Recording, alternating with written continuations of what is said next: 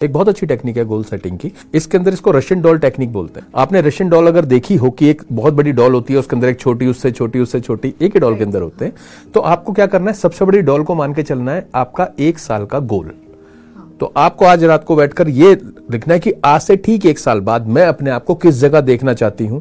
मेरा क्या bank balance होगा? मेरा क्या फ़िज़िकल स्ट्रक्चर होगा? मैं किसके साथ रह रही होंगी? वो मेरा घर कैसा होगा? Whatever you want to visualise एक साल बाद का आपको मास्टर विजन लिखना है। उसके बाद आपको उसके छोटी डॉल को पकड़ना है छह महीने बाद की। फिर आपको ये लिखना है छह महीने बाद।